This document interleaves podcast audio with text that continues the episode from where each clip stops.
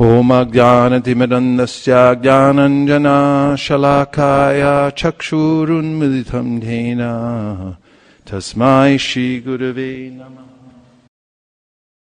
Hare Krishna, dear devotees, please accept my most humble obeisances. All glories to Srila Prabhupada. Welcome back to Soothing the Mind and the Soul through Krishna Katha. I first offer my respectful obeisances to His Divine Grace, A.C. Bhaktivedanta Swami Prabhupada, my eternal spiritual master, and to all of you, because you are Vaishnavas and therefore the most worshipable in the three worlds. Hare Krishna, Hare Krishna. Thanks for joining. We're continuing our reading in the Srimad Bhagavatam, and we're taking up where we left off at the 10th canto, 16th chapter. Krish, Krishna chastises the serpent Kaliya. Just now, we're reading the prayers by the Nagapatnis. These are the wives of Kaliya who stepped in to, on behalf of their husband, propitiate the Supreme Personality of Godhead and beg for mercy for their husband and also to unabatedly glorify the Supreme Personality of Godhead, which they do in such an eloquent way that one can only uh, become very uh, appreciative of their prayers. Obeisances unto you, this is text number 42 and 43, who are the ultimate soul of the physical elements of the subtle basis of perception of the senses, of the vital air of life, and of the mind, intelligence, and consciousness. By your arrangement, the infinitesimal spirit souls falsely identify with the three modes of material nature, and their perception of their own true self thus becomes clouded. We offer our obeisances unto you, the unlimited Supreme Lord, the supremely subtle one, the omniscient, personality of Godhead who are always fixed in unchanging, uh, unchanging transcendence, who sanction the opposing views of different philosophies, and who are the power upholding expressed ideas and the words that express them. Text 44. We offer our obeisances again and again to you, who are the basis of all authoritative evidence who are the author and ultimate source of the revealed scriptures, and who have manifested yourself in those Vedic literatures, encouraging sense gratification as well as in those encouraging renunciation of the material world. We offer our obeisances again and again to you, who are the basis of all authoritative evidence, who are the author and ultimate source of the revealed scriptures, and who have manifested yourself in those Vedic literatures encouraging sense gratification as well as in those encouraging renunciation in, of the material world. Purport If we did not have the powers of perception and cognition, evidence could not be transmitted, and if we had no tendency to believe in particular modes of evidence, persuasion could not take place. All of these processes perception, cognition, persuasion, and transmission take place through the various potencies of the Supreme Lord. The Supreme Lord is himself the greatest scholar and intellectual being. He manifests the transcendental scriptures within the hearts of great devotees like Brahma and Narada.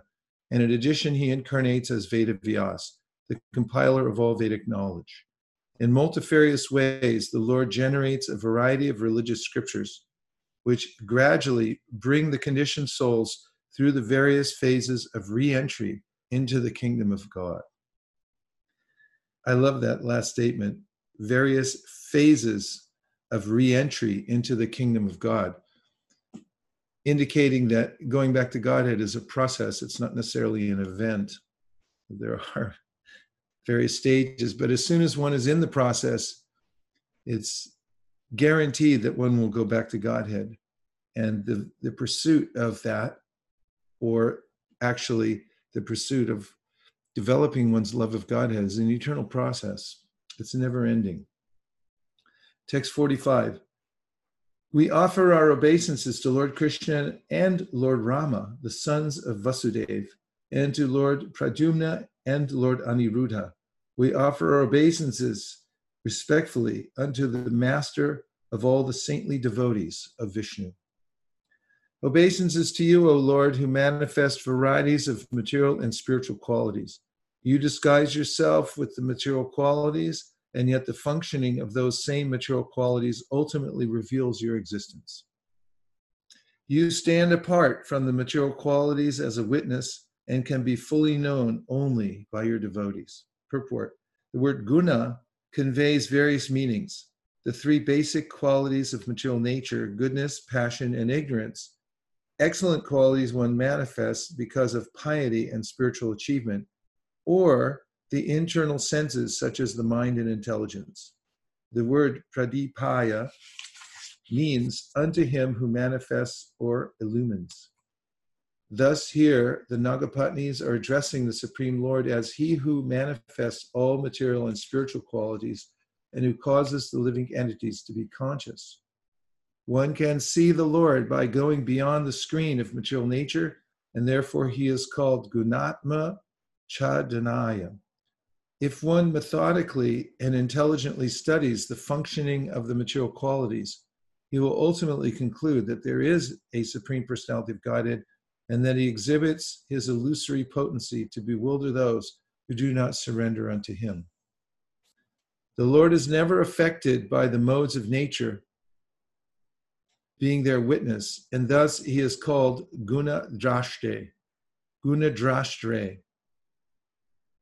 The word swa indicates one's own, and swa sambide means that Lord Krishna can be known only by his own people, the devotees, and also that ultimately only the Lord can know himself perfectly. Therefore, we should take Lord Krishna's instructions in Bhagavad Gita and immediately come to the right conclusion full surrender to the Lord's lotus feet. Thus, we should humbly glorify the Lord, following the example of the Nagapatnis. Text 47 O Lord Rishikesh, master of the senses, please let us offer our obeisances unto you, whose pastimes are inconceivably glorious. Your existence can be inferred from the necessity for a creator and revealer of all cosmic manifestations. But although your devotees can understand you in this way, to the non devotees, you remain silent, absorbed in self satisfaction. Obeisances unto you who know the destination of all things, superior and inferior, and who are the presiding regulator of all that be.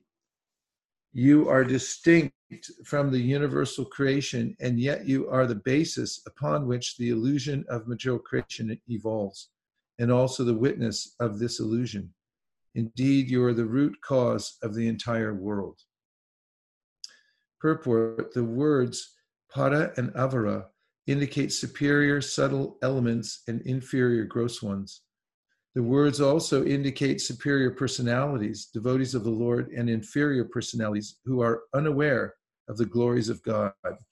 Lord Krishna knows the destiny of all superior and inferior entities, animate and inanimate.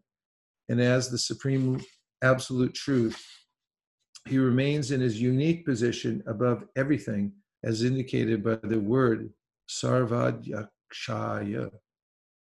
Text 49. O Almighty Lord, although you have no reason to become involved in material activity, still you act through your eternal potency of time and arrange for the creation, maintenance, and destruction of this universe. You do this by awakening the distinct functions of each of the modes of nature, which before the creation lie dormant. Simply by your glance, you perfectly execute all these activities of cosmic control in a sporting mood. Purport Skeptics may question why the Supreme Lord has created the material world, which is full of birth, maintenance, and death. Here, the Nagapatnis point out that the Lord's pastimes are amogha, beyond any discrepancy. Sri Krishna actually desires that all conditioned souls live with him in his eternal kingdom. But those forgetful souls who are inimical to their loving relationship with God must go to the material world and be subjugated to the conditions of time. The fortunate conditioned souls are startled into remembrance of their actual position as loving servants of the Lord. And from within the heart, the Lord then encourages them to come back home, back to Godhead. where time is conspicuous by its absence and where eternal blissful existence supersedes the dramatic but disturbing functions of cosmic creation and annihilation. He's, we become startled into, here it is. The fortunate conditioned souls are startled into remembrance of their actual position as loving servants of the Lord. Well, you can't say that the material energy isn't a little startling. What do you think? Text 50. Therefore, all material bodies throughout the three worlds, those that are peaceful in the mode of goodness, those that are agitated in the mode of passion, and those that are foolish in the mode of ignorance, all are your creations. Still, those living entities whose bodies are in the mode of goodness are especially dear to you. And it is to maintain them and protect their religious principles that you are now present on the earth. At least once, a master should tolerate an offense committed by his child or subject. O supreme, peaceful soul, you should therefore forgive our foolish husband who did not understand who you are. Purport. Because of their extreme anxiety, in this verse, Kaliya's wives mentioned the same idea twice that the Supreme Lord should kindly forgive their foolish husband.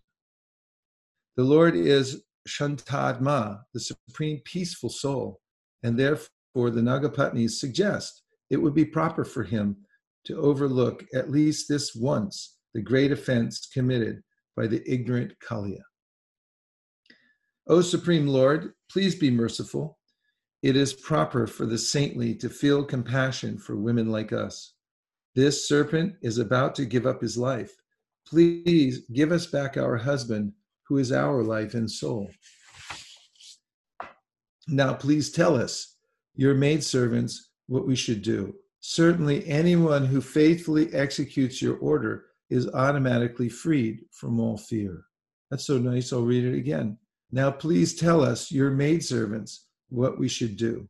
Certainly, anyone who faithfully executes your order is automatically freed from all fear. That's just so simple and sweet. I mean, first of all, the mood of the maidservant that whatever you say, I'll do.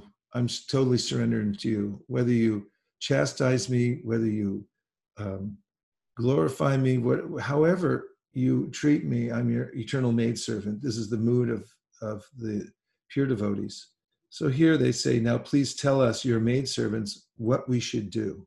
And this is the great relief in life is coming to this conclusion that I should just take the dictation of the Lord. I read this this morning, but in the Bhagavad Gita 331, you'll find this statement by Krishna. Who else can say this except for his representatives? Ye me matam idam nityam anutishtanti manava shadavanto nasuyanto muchante te pikarmabi those persons who execute their duties according to my injunction injunctions and who follow this teaching teaching faithfully without envy become free from the bondage of fruit of actions it's just um, uh, an attitude one can develop that whatever krishna says i'll follow. So here the nagapatnis have this. It's so nice. Now please tell us your maidservants what we should do. Certainly, anyone who faithfully executes your order is automatically freed from all fear. Purport. The surrender of Kaliya's wives was now complete, and Lord Krishna immediately gave them his mercy, as described in the following verses. Sri Shuka Uvacha Itam sa naga patnibir Bhagavan sama bishtutaha murchitam bhagna shirasam vis Visasar Jangri Kutanai. Shukadev Goswami said, thus praised by the Nagapatnis, the Supreme Personality of Godhead released the serpent Kaliya, who had fallen unconscious, his heads battered by the striking of the Lord's lotus feet. Purport According to Srila Vishwanath Chakravarti Thakur, Lord Krishna, upon reaching his destination, immediately jumped down from Kaliya's hoods and stood before the serpent and his wives. We should remember that when Lord Krishna executed these pastimes, he was just a young village boy in Vrindavan.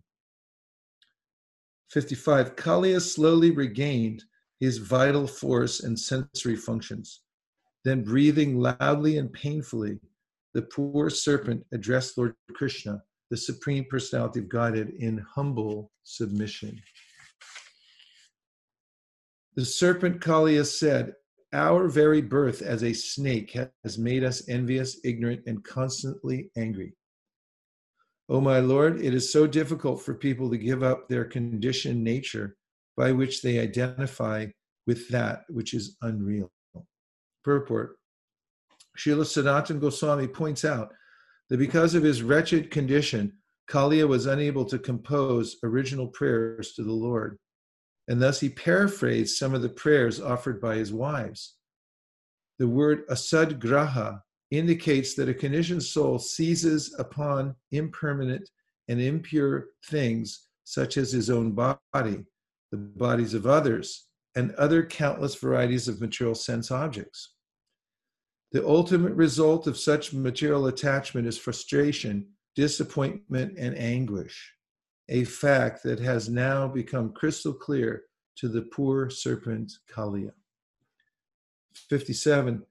O Supreme Creator, it is you who generate this universe composed of the variegated arrangement of the material modes. And in the process, you manifest ver- various kinds of personalities and species, varieties of sensory and physical strength, and varieties of mothers and fathers with variegated mentalities and forms.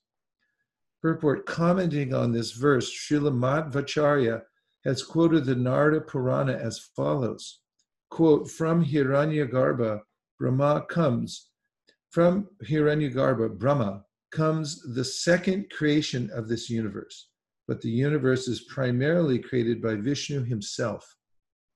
Vishnu is thus the primary creator, and four headed Brahma is merely the secondary creator. Text 58. O Supreme Personality of Godhead, among all the species within your material creation, we serpents are by nature always enraged. Your material creation, excuse me, O Supreme Personality of Godhead, among all the species within your material creation, we serpents are by nature always enraged. Being thus illusioned by your illusory energy, which is very difficult to give up, how can we possibly give it up on our own? Purport Kalia is here indirectly begging for the Lord's mercy, realizing that on his own he can never become free from illusion and suffering. Only by surrendering to the Lord and obtaining his mercy can one be released from the painful conditions of material life. 59. O Lord, since you are the omniscient Lord of the universe, you are the actual cause of freedom from illusion. Please arrange for us whatever you consider proper, whether it be mercy or punishment. 60. Shukadev Goswami said, after hearing Kaliya's words, the Supreme Personality of Godhead, who is acting the role of a human being, replied, O serpent, you may not remain here any longer. Go back to the ocean immediately accompanied by your retinue of children, wives, other relatives, and friends. Let this river be enjoyed by the cows and humans. If a mortal being attentively remembers my command to you to leave Vrindavan and go to the ocean, and narrates this account at sunrise and sunset, he will never be afraid of you. If one bathes in this place of my pastimes and offers the water of this lake to the demigods and other worshipable personalities, or if one observes a fast and duly worships and remembers me, he is sure to become free from all sinful reactions. Purport. According to the Acharyas, the Lord spoke this verse to make it clear to Kaliya that he could by no means remain in the Jamuna lake. Although the Lord had mercifully pardoned the serpent and ordered him to go to the ocean with all his associates, Kalia should not even consider requesting to remain in the lake, because it was now to become a holy place for spiritual pilgrims. 63. Out of fear of Garuda, you left Ramanaka Island and came to take shelter of this lake. But because you are now marked with my footprints, Garuda will no longer try to eat you. Shukadev Goswami continued, My dear king, having been released by Lord Krishna, the Supreme Personality of Godhead, whose activities are wonderful, Kalia joined his wives in worshiping him with great joy and reverence. Purport Srila Vishwanath Chakravarti Thakur comments as follows on this verse. The word Adbhuta Karmana indicates the Lord's wonderful activities of saving the residents of Vrindavan from Kaliya, saving Kaliya himself from Garuda, and bestowing grace upon both the victims of violence and the committer of that violence. The word Krishnena, by Krishna, indicates that because Kalia's wives were great devotees of the Lord and offered him loving affection, Krishna withdrew Karshanam, both Kalia's offense against the Lord's devotee Garuda and that against the residents of Vrindavan who were very dear to him. It's an important point, and I'm going to read it again. Srila Vishwanath Chakravarti Thakur comments as follows on this verse. The word Adbhuta Karmana indicates the Lord's wonderful activities of saving the residents of Vrindavan from Kaliya, saving Kaliya himself from Garuda, and bestowing grace upon both the victims of violence and the committer of that violence. The words Krishnena by Krishna indicates that because Kaliya's wives were great devotees of the Lord and offered him loving affection, Krishna withdrew Karshanam, both Kali's offense against the Lord's devotee Garuda and that against the residents of Vrindavan who were very dear to him. Makes a good case for prayer, doesn't it? if you please the Lord with your mood of prayer, even if it's not so sophisticated, then He can clear the path for you. There's a verse at the end of the Sri Upanishad, Naya Supataraya Asman Vishvani Deva Vayinani Vidvan Yuyodyasmashtu Haranameno Vishtamte Nama Uktim. O my Lord, as powerful as fire, omnipotent one, now I offer all obeisances falling on the ground at your feet. O my Lord, Please remove all the obstacles on my path to progress because you know everything I've done in the past. Please remember all I've done for you. So the, the Lord is uh, aware of the devotee's mood. And if one prays to Krishna, especially uh, effective is using the prayers of his pure devotees, but saying, saying, saying them with one's own uh, feeling of course, one can also make one's own prayers, as Prabhupada mentions in one of his purports, that you can tell Krishna, I am being tossed by the waves of the material ocean in this way and that. Please help me. Uh, Krishna is always there for us. He's always there within the heart, and he hears every one of our prayers, and especially when they're imbued with the mood of surrender and uh, sincerity and even helplessness.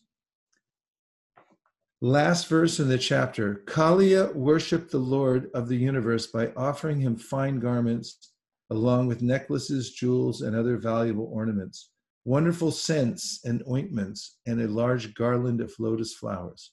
Having thus pleased the Lord, whose flag is marked with the emblem of Garuda, Kalia felt satisfied. Receiving the Lord's permission to leave, Kalia circumambulated him and offered him obeisances. Then, taking his wives, friends, and children, he went to his island in the sea. The very moment Kalia left, the Jamuna was immediately restored to her original condition, free from poison and full of nectarian water. This happened by the mercy of the Supreme Personality of Godhead, who is manifesting a human like form to enjoy his pastimes. Purport Srila Vishwanath Chakravarti Thakur has commented extensively on this verse. To explain the word Mani B, Kaliya worshiped the Lord with jewels, the Acharya has quoted from the Sri Radha Krishna Ganodesha Deepika by Rupa Goswami as follows Kaushtu Bhakyo Maniryena Pravishya Radham Auragam Kaliya Prayasi Vrinda Hastair Atmo Paharita. The Lord had made his Kaushtuba gem enter the serpent's lake, and then he arranged for it to be presented to himself by the hands of Kaliya's wives. In other words, because Lord Krishna wanted to act just like an ordinary human being, he made the transcendental Kaushtuba gem invisible and caused it to enter within Kaliya's treasury. Then, when the appropriate moment came for Kaliya to worship the Lord with many different jewels and ornaments, the serpent's wives, unaware of the Lord's transcendental trick, presented him with the Kaushtuba gem, thinking it was simply one of the jewels in their possession. The Acharya has further commented that the reason Lord Krishna is described in this verse as Garuda Dwaja, he whose flag is marked by the symbol of his carrier Garuda, is that Kaliya also desired to become Lord Krishna's carrier. Garuda and the serpents are originally related as brothers, and therefore Kaliya wanted to indicate to Lord Krishna if you ever have to go to a distant place, you should also think of me as your personal carrier. I am the servant of your servant, and in the wink of an eye, I can travel hundreds of millions of yojanas. Thus, the Puranas narrate that in the course of Lord Krishna's eternal cycle of pastimes, when Kamsa orders the Lord to come to Mathura, he sometimes goes there mounted upon Kaliya. Thus ends the purports of the humble servants of His Divine Grace A.C. Bhaktivedanta Swami Prabhupada to the 10th canto, 16th chapter of the Srimad Bhagavatam entitled Krishna Chastises the Serpent Kaliya.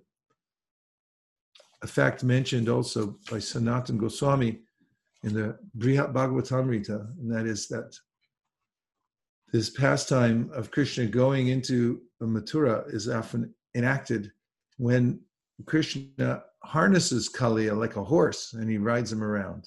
So he obviously took him up on the offer uh, to accept him as a carrier.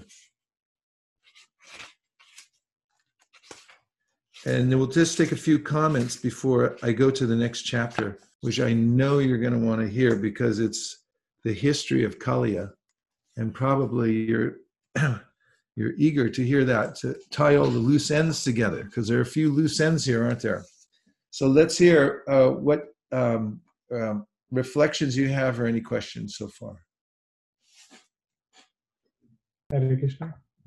Yes, Mukharavinda. Hare Krishna Guru Maharaj Dhanavad Pranam. Always Srila Prabhupada. Uh, thank you so much. It's so active reading. I had uh, one reflection and one question. Uh, reflection is I really liked like how Krishna made Lord Krishna made very specific request and then he didn't left in the purport to um, I think some some acharyas explained that he didn't leave any chance that he will ask to stay in the Yamuna itself. He made very clear you have to leave this place, and so it's, it's very very clear specific request Krishna made, and I was really amazed to see that uh, you had taught us in uh, in the one of the tenant of NVC non-violence communication is the fourth element is like fourth is very specific request. So he's made very specific. There is no nothing he left uh, for Kaliya to uh, have anything. Uh, yeah. Straightforward. Straightforward. Yeah. And uh, uh, the one question I have, Maharaj, in the verse number fifty-two, when um, when the uh, when the um, Nagpatnis they ask, uh, this serpent is about to. Give, I'm quoting the verse uh, where it says, "This serpent is about to give up his life. Please give us back our husband, who is our life and soul." So um, the question comes like we know that now they are the, such a great devotee of Lord Krishna, and they're again considering their husband as like their life and soul. So this is like uh, both things uh, somehow is not able to fit in my small brain. How to understand both the things that they are considering their husband as life and soul, and also they are considered as the great devotee of Krishna. Well, husbands are important to wives, and vice versa. And not only that, we see that he was just a little uh, misguided there for a while. And when his wives, the Nagapatnis, saw that he had been rectified by Krishna's chastisement, they were very much encouraged. Up until that point, they weren't so much uh, on his side, they were more on Krishna's side.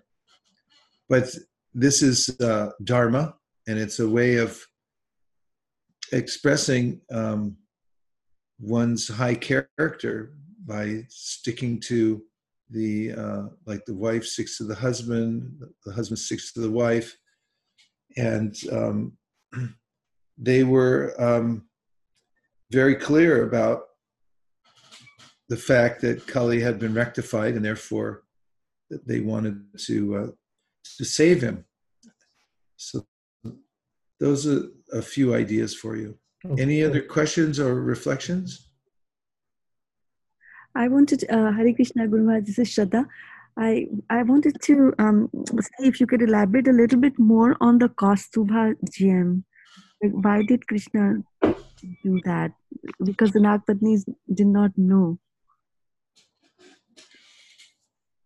It doesn't say anything more about that except for the Kaustubha gem originally comes, or it is mentioned in the pastime of the churning of the ocean of milk that it comes out of there and then um, Vishnu took that, and so then he had it. And now, obviously, all it said here is he made it invisible to go into the treasury of Kaliya, and and obviously being omniscient, he knew they were going to give him a gift, so he arranged that they give him back the Kaustubha gem. But that's the extent of what's mentioned there. Okay.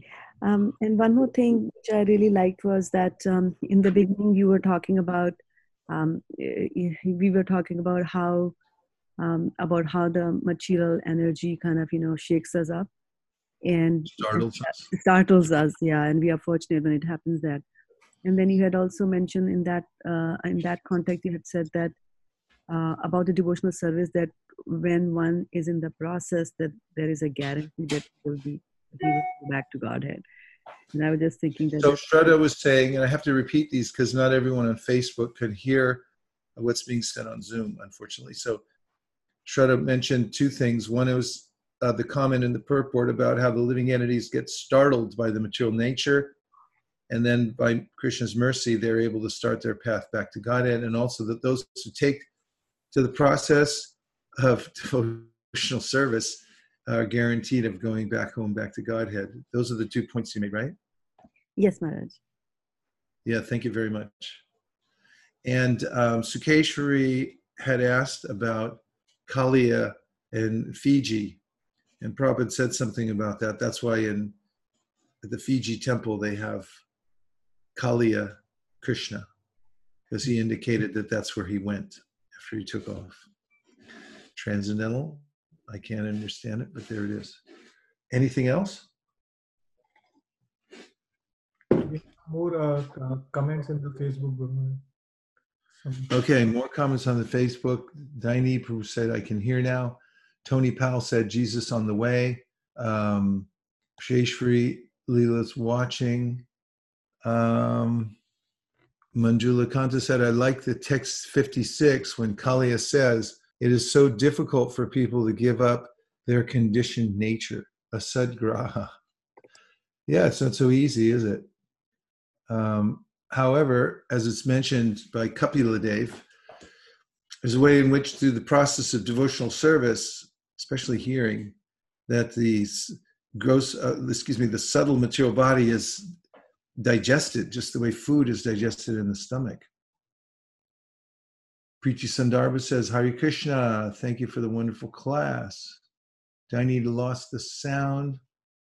Um, Janavasundari is here watching. Okay. So um, if there's nothing else, I'm going to go on to the next section the history of Kaliya. Are you all ready? Yes. Yes. Okay.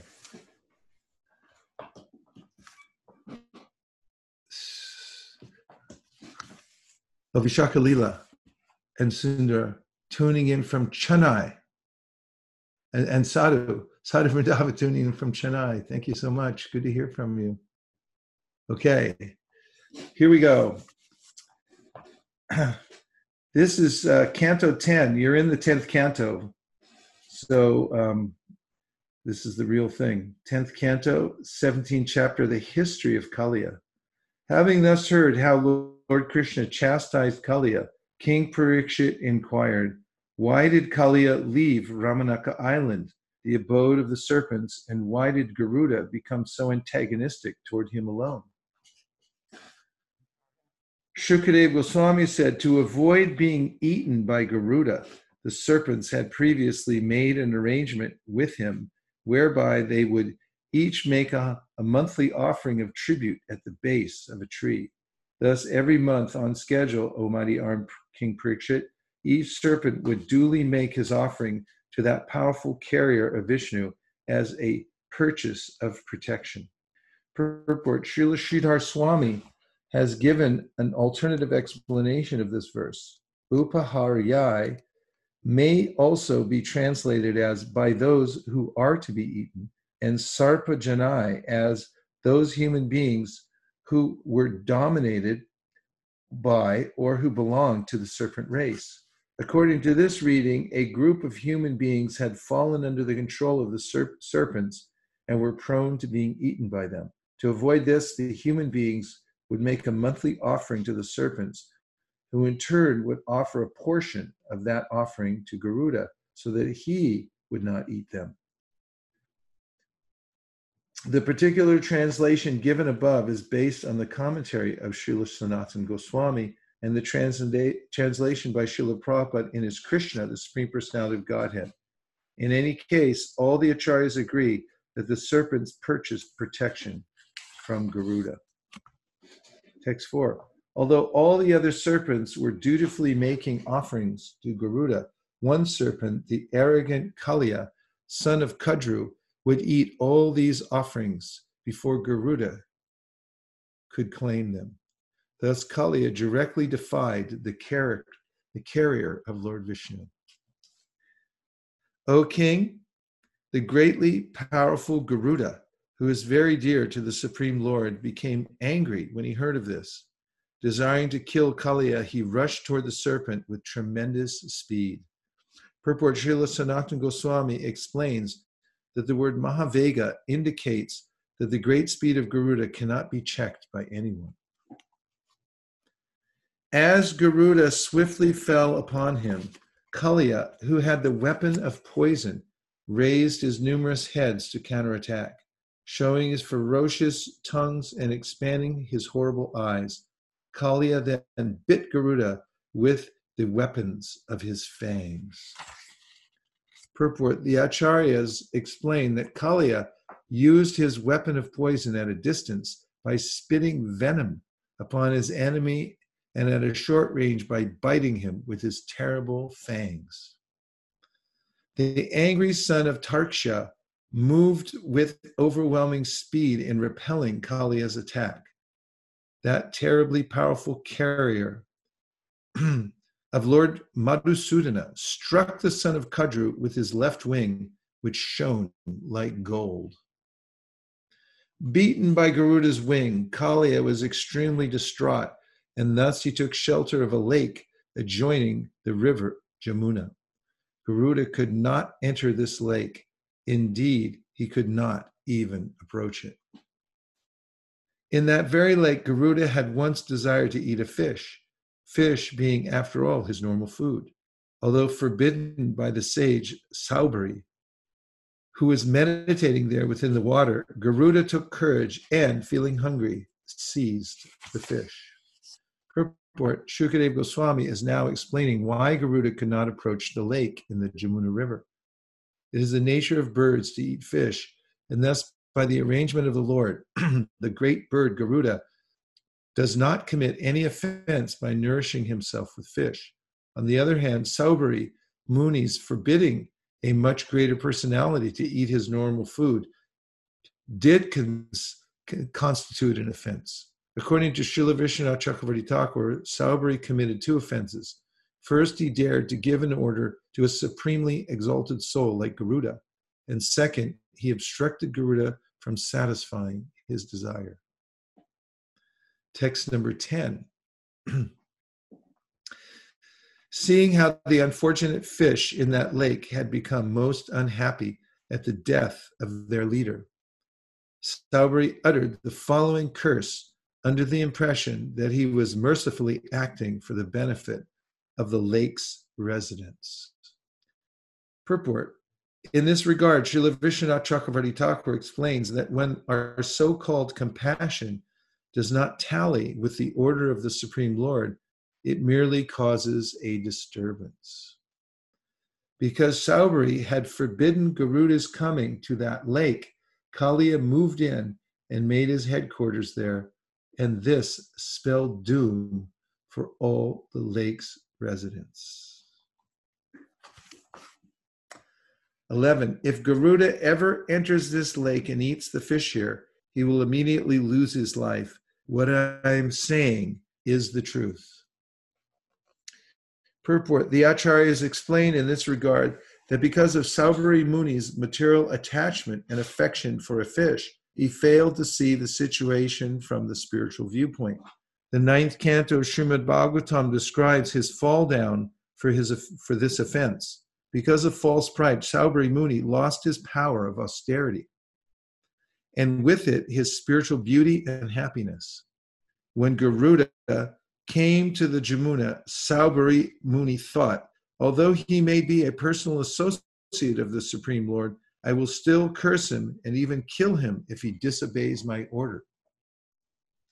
Such an offense, offensive attitude toward an exalted Vaishnava will certainly destroy one's auspicious position of life. As the ninth canto describes, Saubhari Muni married many beautiful women and suffered greatly in their association. But because he had once become glorious by taking shelter of the Jamuna River in Sri Vrindavan, he was ultimately delivered. Hey. Of all the serpents, only Kaliya came to know of this affair, and in fear of Garuda, he took up residence in that Jamuna lake. Later, Lord Krishna drove him out. Resuming his description of Krishna's chastisement of Kaliya, Shukadev Goswami continued Krishna rose up out of the lake wearing divine garlands, fragrances, and garments, covered with many fine jewels and decorated with gold. When the cowherd boys saw him, they all stood up immediately, just like an unconscious person's senses coming back to life. Filled with great joy, they affectionately embraced him. Having regained their vital functions, Yashoda, Rohini, Nanda, and all the cowherd women and men went up to Krishna. O descendant of Kuru, even the dried up trees came back to life. Lord Balaram embraced his infallible brother and laughed, knowing well the extent of his potency. Out of great feelings of love, he lifted him up on his lap and repeatedly looked at him. The cows, bulls, and young female calves also achieved the highest pleasure. All the respectable brahmanas, together with their wives, came forward to greet Nanda Maharaj. They said to him, Your son was in the grips of Kaliya, but by the grace of providence, he is now free. The Brahmanas then advised Nanda Maharaj to assure that your son, Krishna, will always be free from, ang- from danger. You should give charity to the Brahmanas. With a satisfied mind, O king, Nanda Maharaj then very gladly gave them gifts of cows and gold. The greatly fortunate Mother Yashoda, having lost her son and then regained him, placed him on her lap.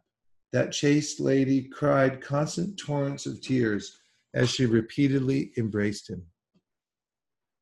O best of kings, Parikshit, because the residents of Vrindavan were feeling very weak from hunger, thirst, and fatigue, they and the cows spent the night where they were, lying down near the bank of the Kalindi.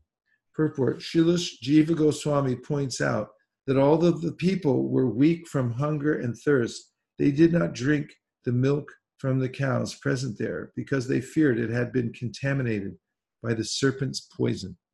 The residents of Vrindavan were so overjoyed to get back their beloved Krishna that they did not want to go back to their houses. They wanted to stay with Krishna on the bank of the Jamuna so that they could continuously see him. Thus, they decided to take rest near the riverbank. 21. During the night, while all the people of Vrindavan were asleep, a great fire blazed up within the dry summer forest. The fire surrounded the inhabitants of Vraja on all sides and began to scorch them. Purport Srila Sanatan Goswami and Srila Vishwanath Chakravarti Thakur have commented that perhaps a loyal friend of Kaliya had assumed the form of a forest fire to avenge his friend, or perhaps, or perhaps the forest fire was manifest by a demon who was a follower of Kamsa's. 22. Then the residents of Vrindavan woke up, extremely disturbed by the great fire threatening to burn them.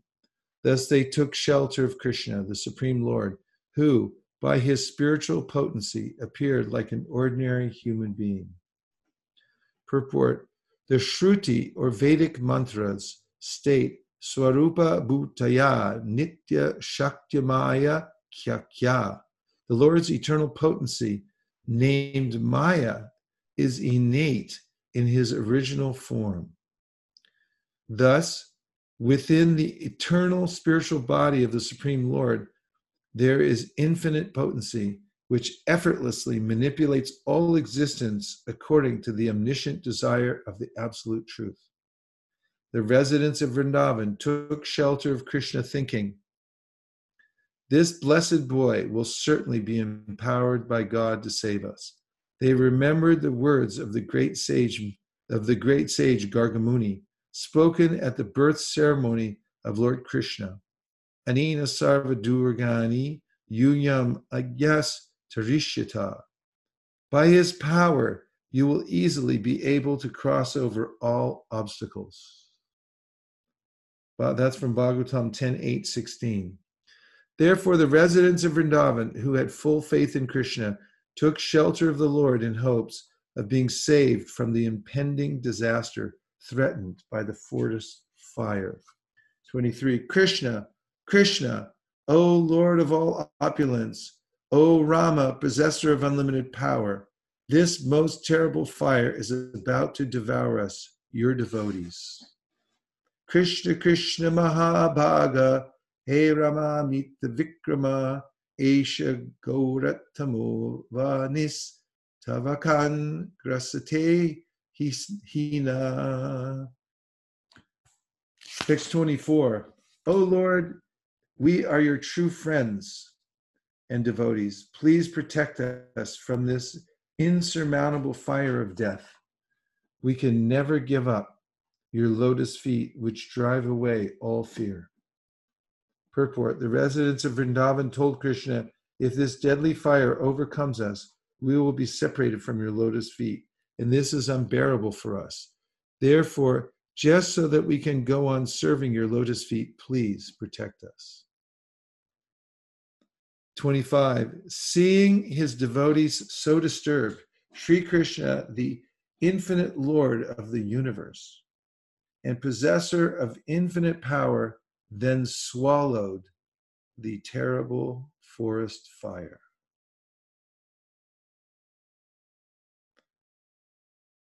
Apibat, he drank it.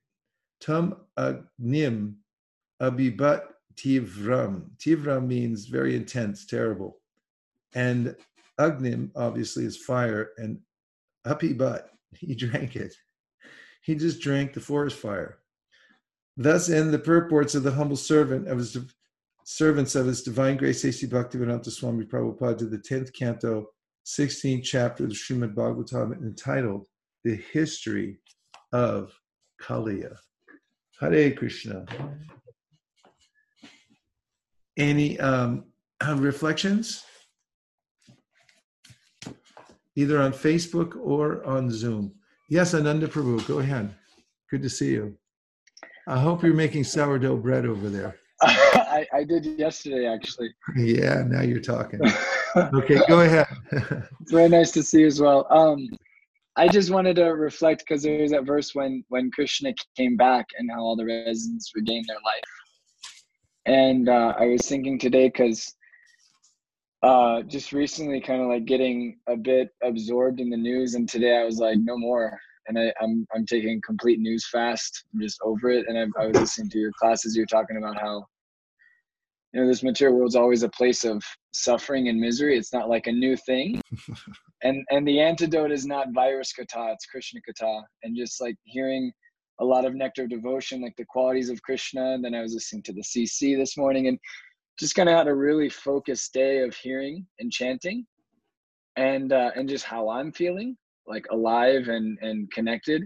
And then i was we were out on harinam today up in boulder and uh, walking out onto Pearl Street Mall, it was like a frozen, you know, downer zone. Like people were just kind of, you could tell like the mood was heavy, and uh, and they were just like distracting themselves with Pearl Street. But then um, when the Harinam just started going and the Kirtan was going and the holy names were there, you just saw people come alive and i was just thinking about that like with with krishna when he came back and how the residents they had this poison. They had kind of they had consumed this poison and just fainted from anxiety. And then when krishna came back how they were brought back to life.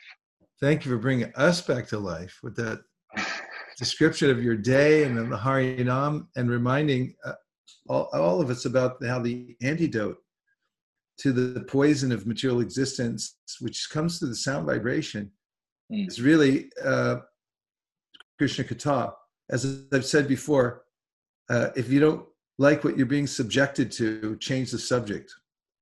Mm. Because that's our, that's our prerogative. And that's really what the how we turn on a dime here in in the in the material world. We can decide at any moment to change our, our course. Uh, I. I got a, a text from a god brother a very dear godbrother of mine who was um, just sort of reflecting on his whole life. And my interpretation of, of his mood was startled, just as we had read in the purport earlier, that uh, when the living entity gets startled by material nature, then uh, it makes it a lot more feasible to surrender to Krishna. Mm. And so this is uh, very practical the hearing and chanting and the way that um, Shukadev and all the acharyas teach us that there's one thing that actually will enter our minds and hearts and systemically have an effect on us. Uh, and otherwise, spinning the mind over and over again, like you said, in, in a certain kind of katha uh, from the material platform, really um, never has any end to it. It's like a ceiling fan. You look at it, it's just going around and around and around and around. But there's mm. penetrating effect here in the Krishna Katha, isn't it? Mm. Thank you very much, Ananda, for bringing some light and sunshine. Hare Krishna. Hare Krishna. Lord Premanande, Haribol. Haribol. Hey, keep up the good work in that kitchen there, too. We're rooting for you there. Anyone else would like to add something? I'm checking on Facebook now in case I missed some. Oh, Namrata said, I really liked this line when our so called compassion does not tally. Yeah, with the order of the Supreme, it merely causes, yeah, uh, um, sorry, it merely causes disturbance. This reminded me of how Arjuna was put into ignorance by Krishna and he was inflicted with material compassion for his family before the Battle of Kurukshetra. Yeah, I noticed that one also yeah uh, and and it was very profound also the context of the way in which um, got entangled by misplaced compassion and um, have to measure things carefully, especially when you're dealing with Vaishnavas, especially like Garuda. Okay, yes. It is such a great time for Harinam. Nandapatni Devidasi, yes, it is. and that was great when uh, Ananda Murari Prabhu checked in and told us about the Harinam today, how it brought everyone back to life. Anyone else on Zoom want to check in?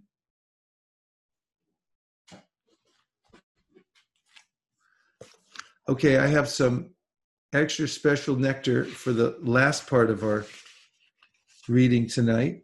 Since we still have a few minutes left, I'm reading from the 13th chapter of the Bhagavad Gita.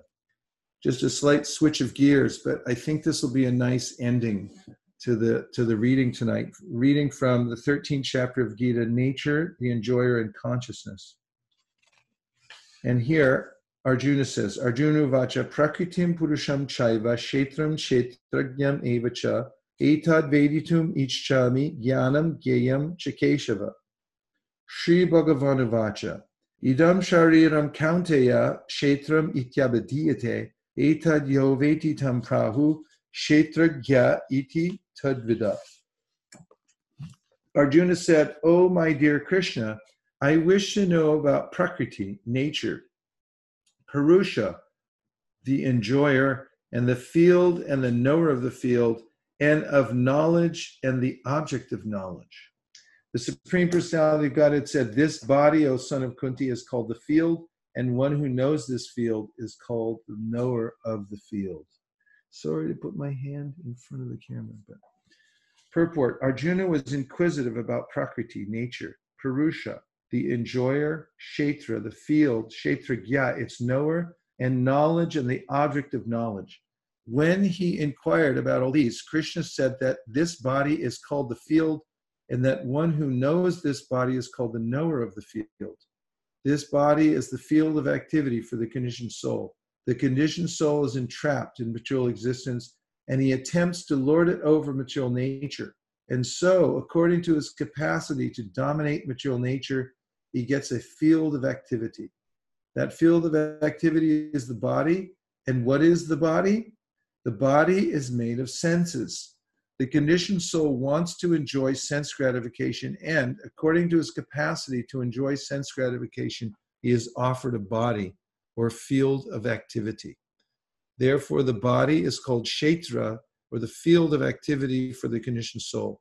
Now, the person who should not identify himself with the body is called Kshetragya, the knower of the field.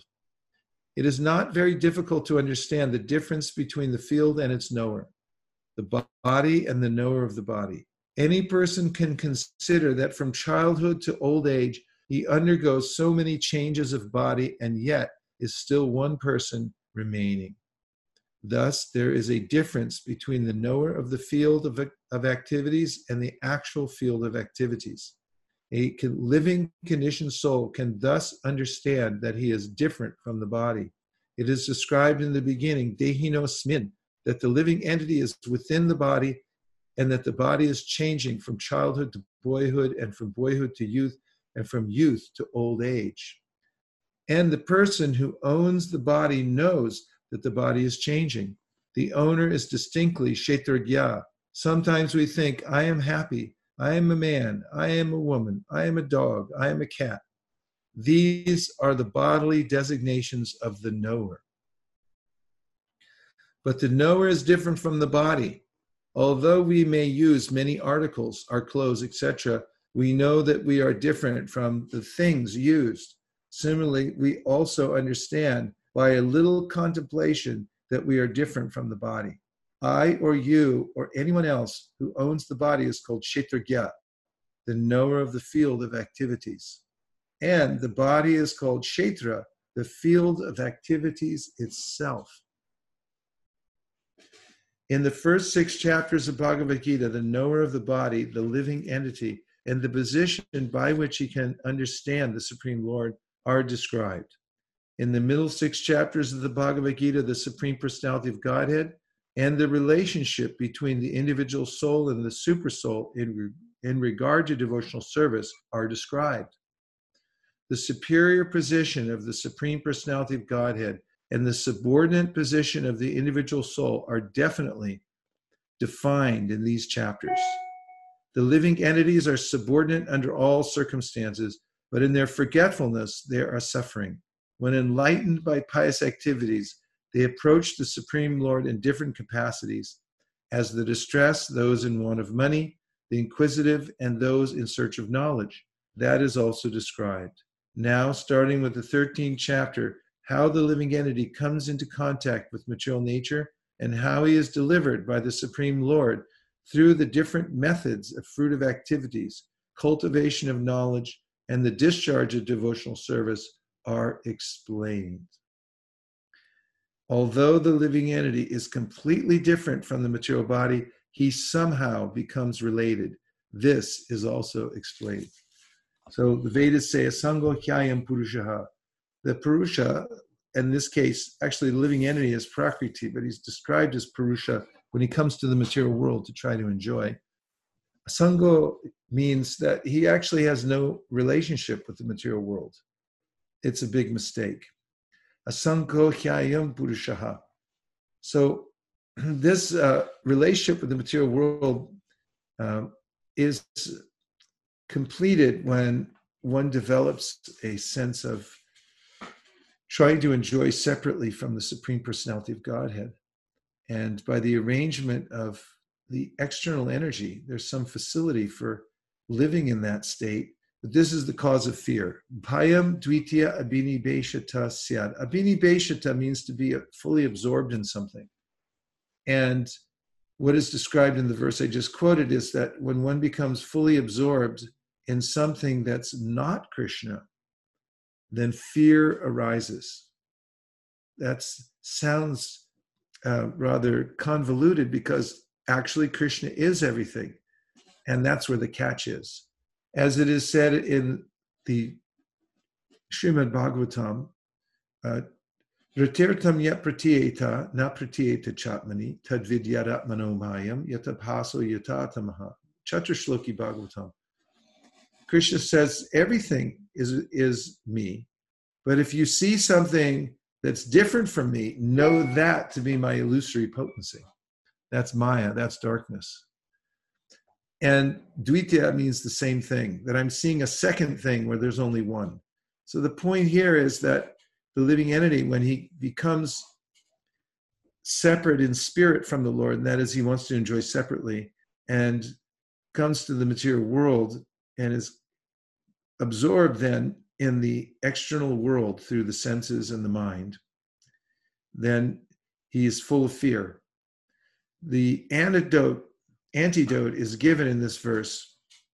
Bhayam twitya binibesha tasyat ishat aphetasya viparya yosmriti tanmaya buddha abhajetam bhaktyayika yesha guru devatatma. One should um, fix one's mind on doing devotional service with one pointed attention and take shelter of Guru and Krishna, is what the verse says. Then you can turn it around. So this is very important because the material world is an extremely dangerous place. Once Markandeya Rishi, when he was sitting in his ashram, he he had darshan with the Supreme Personality of Godhead because Markandeya was very dear to the Lord for his full dedication to spiritual life. And the Lord asked him to take some benediction. So Markandeya Rishi said, I want to see your illusory potency. The Lord smiled mildly because he thought, this is not a very good idea. And then he disappeared. And sometime later, there arose a deafening sound, and it was the rising of the ocean of destruction. It soon washed Markandeya Rishi away from his ashram. And for millennia, he floated in that ocean, being tossed by the waves helplessly, until he came upon a beautiful young baby who was floating on a banyan leaf. And he came closer to see this all attractive form. And as he did, he was sucked into the form and then he ended up back in his ashram. Of course, when spoken in a truncated manner, one doesn't get the full impact of what it means to be tossed in the waves of destruction for millennia, as Markandeya was. But we undergo such tribulations by somehow or other being related to the material energy. So, for any person, even a simple human, even a, a human who's got a bad start by being born in a lowly situation, can turn that around through devotional service. And one can turn around any scary condition of life by taking full shelter of Krishna, because Krishna is the reality, and reality is not scary. Maya is scary because it's darkness and we don't know what's going to happen. So the solution to all problems is given in the Srimad Bhagavatam. Tasmat ekena manasa Bhagavan Sattvatam Bhati Shotavya Kirtitavyascha Deyam Pujas Nityada. With one pointed attention, take shelter of the process of hearing, chanting, remembering, worshiping Krishna. This is the solution. So, uh, to overcome the, the kind of all pervading sense of darkness that's enveloped the world just now, you have to have light and light comes from Krishna. So here, Krishna's names give special attention. Don't try to um, scratch the itch by listening to, as Ananda Murari Prabhu said, virus katha over and over and over and over again. It doesn't help. What does help, though, is Krishna katha and the holy names and so forth. It's the only source of our satisfaction and happiness in life. So preaching to the choir here, because you all just joined the Hear Krishna Katha, and I deeply appreciate it. Um, we'll continue this vibration uh, at every single opportunity that we have without stoppage. So let's uh, keep tuned in uh, and and fill in all the gaps too. Make sure that you have the vibration going in your house. Make sure you're always chanting Hare Krishna and um, pass that on to other people. Somebody, a workman came over to my house the other day and we gave him a science of self realization. It was just so satisfying to see this uh, poor guy walk out of the house with a book under his arm because the rest of the world looked so bleak. But when he, in contrast, the book like book looked like the sun that he was carrying, and the wisdom within is the only medicine. Gaur Premanande Hari Haribol. So everyone, you can unmute yourselves now, and everyone, all at the same time, say Hare Krishna, no matter what kind of beef we get. Hare, Hare Krishna. Hare Krishna. Hare Krishna. Gaur Premanande Hari Haribol. Hare Bo. Haribo. Gurusha Kripasadeva Chapatitana Pavanyo Vaishnavi Sri Vaishnavi Ki Jai. Nachari Armarman, Nachari Armarman, Nachari Armarman, Nachari Armarman, hey, Nachari Armarman, Nachari Armarman, Nachari Armarman, Nachari Armarman.